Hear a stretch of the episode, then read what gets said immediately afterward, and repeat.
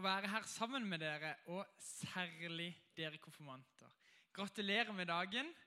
I dag er det deres dag, og vi er så glad for å kunne feire dere i dag. Vi har vært sammen gjennom et helt år og gjennom en leir og blitt skikkelig godt kjent.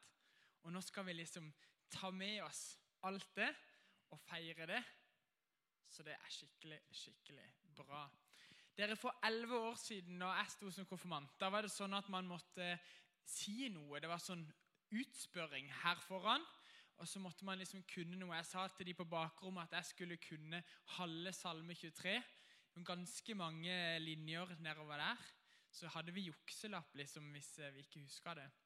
Men Sånn var det den gang, men sånn er det ikke nå. Heldigvis.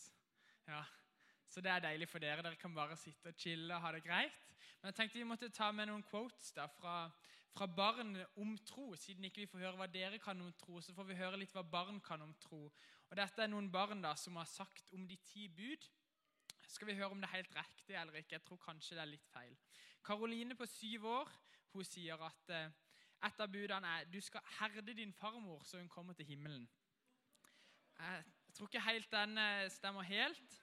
Frida på seks år sier at du skal ikke stjele fra de fattige hvis de ser det. Kristian eh, på ni år han sier at du skal ikke begjære din ektefelle eller andre arbeidsfolk.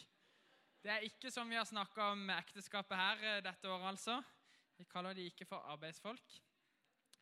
Eh, og Det siste det er Tom André da, på syv år. Han sier at du skal høre på moren din, samme hva hun sier og hvilket tonefall hun bruker.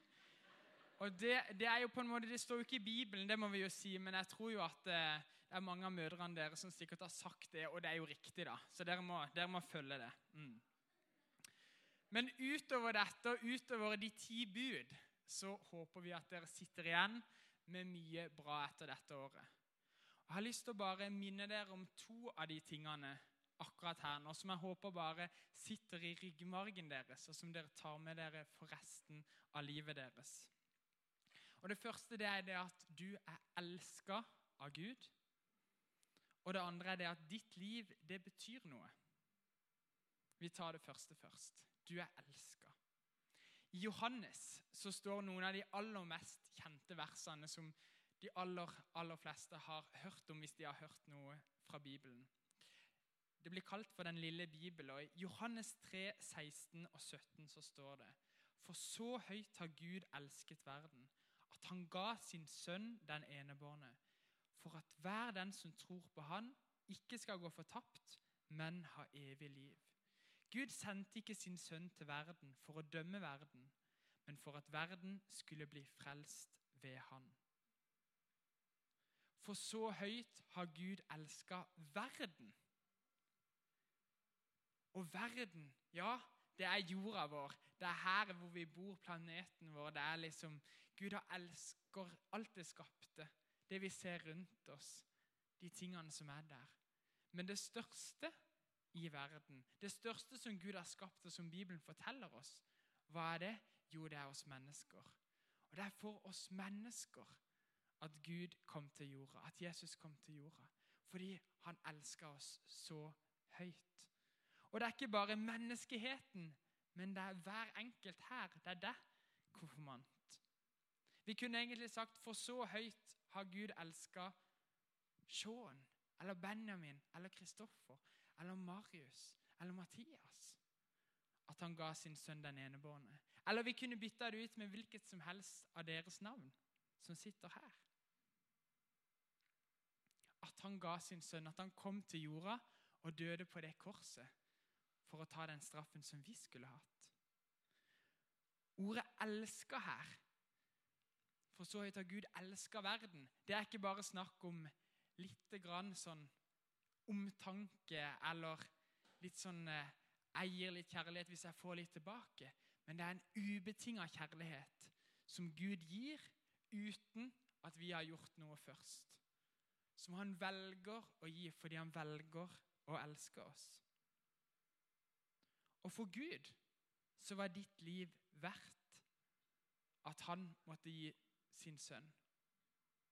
Fordi at du er verdt alt for Gud. Du er så uendelig høyt elska av Gud. Og jeg tror, jeg tror vi alle kjenner oss igjen i det at et av de dypeste behovene med å være menneske, det er å kjenne at vi er elska. Kanskje du tør å innrømme det, kanskje du ikke gjør det, men, men det ligger der. Og Det vi har prøvd å fortelle dere dette året, det er det at du er elska av Gud, og det er en plass til deg hos Gud. For det er jo ofte det vi stiller oss spørsmål om. Hvor enn vi er. Er det plass for meg her? Er jeg god nok? Kan jeg være meg sjøl? Strekker jeg til? Men hos Gud så er det alltid en plass for deg. Det står en plass ledig hos Gud til deg. Gjennom hele ditt liv. Det er en åpen invitasjon som aldri trekkes tilbake. Det er en åpen invitasjon. Og det er en invitasjon som gjør at du gjennom hele ditt liv kan få lov å komme til Gud. Kan få lov til å ta imot Gud og bli hans barn. At du kan få tilgivelse og ny start. At du kan få lov å ta imot den kjærligheten som Gud har for deg. Det er både en invitasjon til et liv med Gud i dette livet, og en invitasjon som strekker seg ut over det og inn i evigheten. En evighet med Guds godhet. Men så er det en invitasjon. Det er ikke en kommando. Gud han elsker med åpne armer. Gud svinger ikke. Gud sier 'kom', men det er opp til oss hvordan vi responderer på det. Det er noen som har sagt at kjærlighet kan kun eksistere i en frivillig, gjensidig relasjon. Sånn er det med Guds kjærlighet til oss. Den er der, men vi kan velge om vi har lyst til å ta den imot eller ikke. Gjennom dette året har vi lært dere konfirmanter å kjenne. Vi har sett utrolig mange av deres gode sider.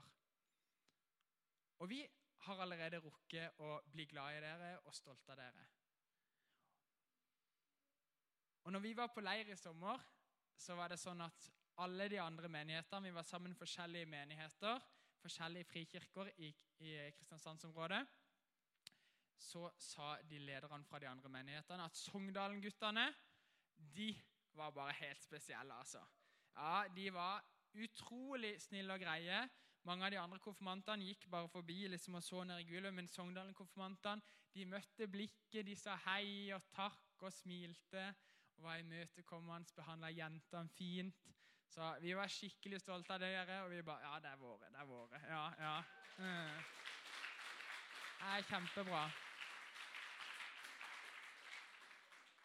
Og det tror vi at dere kommer til å fortsette med. Så vi er stolte av dere, og deres familie og alle som er her i dag, er stolte av dere.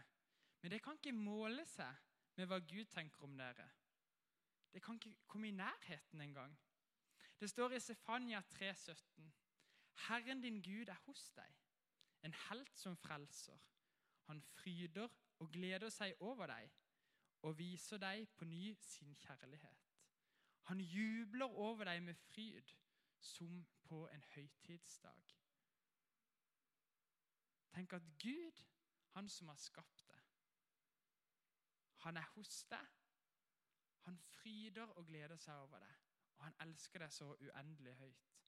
Det håper jeg du husker gjennom hele ditt liv. Og Det andre som jeg ville minne dere på i dag, det er det at du og ditt liv betyr noe. I Johannes 1,5 så står det Lyset skinner i mørket, og mørket har ikke overvunnet det. Hadde det vært helt mørkt i denne salen her, hadde vi dekka til alle vinduer, ikke sluppet noe lys inn, alt lys av. Og jeg hadde tent en liten fyrstikk eller et lite lys, så ville det lyst opp. Fordi at lyset er alltid sterkere enn mørket. Og fordi om vi erfarer at det er vonde ting i verden, så skinner lyset alltid sterkere enn mørket. Det står i Bibelen at når Jesus kom til jorda, så var det lyset som kom til mørket. Og på samme måte som Jesus lyser opp, så kan vi og dere konfirmanter få lov til å være lys. lys for noen betyr noe for noen. På konfirmantleir så hadde vi jente- og gutteseminar. Eller vi kalte gutteseminaret for manneseminar. ikke sant? Dere husker det? Ja. Og da sa vi at eh, det Bibelen sier om oss, det er det at vi er skapt til disse tre tingene. Du er skapt med en hensikt, du er kalt til å ta ansvar, og du trenger fellesskap. For det første, du er skapt med en hensikt. Du er ikke tilfeldig, men du er helt, helt unik og uendelig viktig. Gud han har faktisk gode planer for ditt liv. Du vet ikke hvordan ditt liv kommer til å se ut nå. Det vet ingen av oss. Men det ligger utrolig mye godt der som Gud har planer for deg. Fordi at Gud vil bruke det. Gud vil at du skal bruke det gode som du har fått av Han, til å bety noe for andre mennesker. Og vi har fått merke at dere har det i dere å bety noe for andre mennesker. Dere har betydd noe for hverandre, dere har betydd noe for de andre konfirmantene, og dere har betydd noe for oss ledere. Fortsett med det. Det andre er at du er kalt til å ta ansvar. Vi har sagt noen ganger at det er mulig å ha Jesus i livet og likevel gå glipp av eventyret. Vi kan tro at det er sant, det som står i Bibelen, og vi kan tro på Gud. Men spørsmålet er om vi ønsker å ta med Gud i hverdagen vår. Hva er viktig for deg? Hva brenner du for? Jeg håper at du etter hvert finner ut av det. Fordi at livet er så utrolig kort, og vi trenger å ha noe viktig å fylle det med. For du er altfor unik og viktig til å bare sløse bort livet ditt på ingenting. Finn ut av hva du brenner for, og gjør noe med det. Store menn får små gutter og jenter til å føle seg store. Du kan være med å forandre verden for de menneskene som du har rundt deg. Jeg har så troa på dere til det. Og det siste du trenger fellesskap. Jeg tror eh, flere av dere, når dere ser tilbake på leira og på den uka på leir, at dere kan si åh, det var en av de beste ukene i livet mitt. Jeg pleier å si det hvert år, og nå har jeg vært på tolv konfirmantleirer eh, på rad her. Det er utrolig fint. Vi hadde det masse gøy. Vi gjorde gøye ting. Vi kjørte gokart og rafting og masse gøye leker og leirbål og bading og alt mulig. Men det var en annen viktig ting der også. Og det var det at vi hadde utrolig mye fokus på Gud. Vi hadde to møter om dagen, vi leste Bibelen sammen, vi ba sammen, vi snakka om Gud. Og det gjør noe med et fellesskap. Flere av dere fikk noen erfaringer at Oi, Gud, han er på ekte. Dette her går jo faktisk an å tro på. Det er spennende å være en kristen. Og nå har dere fått sett litt. Nå har dere fått hørt litt, erfare litt. Men det er alltid mer, for Gud er alltid større. Han er mye større enn det vi kan fatte og begripe sjøl på denne sida evigheten. Så vi kan alltid lære Gud bedre å kjenne. Men til det så trenger vi fellesskap. For når vi er sammen med andre, så blir det lettere å tro. Det var en gang en gammel mann og en ung mann som satt ved et bål. Og I dette bålet så var det flere vedkubber som brant godt. Den unge mannen sa til den eldre mannen at eh, for han så var troa en privatsak. Og han trengte ikke å eh, gå i kirka eller snakke med andre om tro eller be eller lese Bibelen sammen med andre. For, for han hadde sin egen tro inni seg. Og skjønte ikke hvorfor man trengte et fellesskap. Mens den gamle mannen han svarte ikke på dette. Han gikk bare bort til bålet, tok den ene vedkubben som brant veldig godt, og la den ved siden av bålet. Så gikk han og satte seg igjen. Denne vedkubben den fortsatte å brenne en god stund, men så slukna han. Da gikk den gamle mannen bort igjen tok vedkubben, la den inn i bålet igjen, og på bare få sekunder så flamma det opp igjen. Og Da skjønte den unge mannen at eh, det er mye lettere å tro når man tror sammen med andre. Det er mye lettere å få en styrka tro i et fellesskap. Og Derfor så ønsker vi å si til dere konfirmanter Vi sier gratulerer med dagen i dag, vi sier takk for et fint år, og vi sier lykke til i livet, men vi sier ikke ha det. Fordi at vi vil. Vi ønsker veldig gjerne å følge dere videre. Vi ønsker gjerne at dere skal komme her i kirka, gå på ungdomsarbeidet. Mange av dere har meldt dere på tøff lederkurs som går det neste skoleåret nå. Fordi at vi ønsker å være der for dere, og at dere skal ha et godt fellesskap og fortsette å vokse i med troa deres. Så velkommen videre. Velkommen til å lære Gud bedre å kjenne gjennom livet deres. Og husk disse to tingene.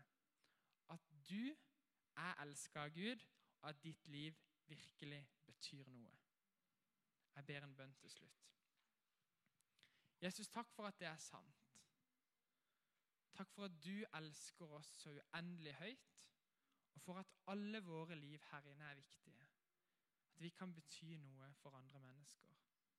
Jeg ber om at vi skal virkelig huske det, at vi skal leve ut ifra det.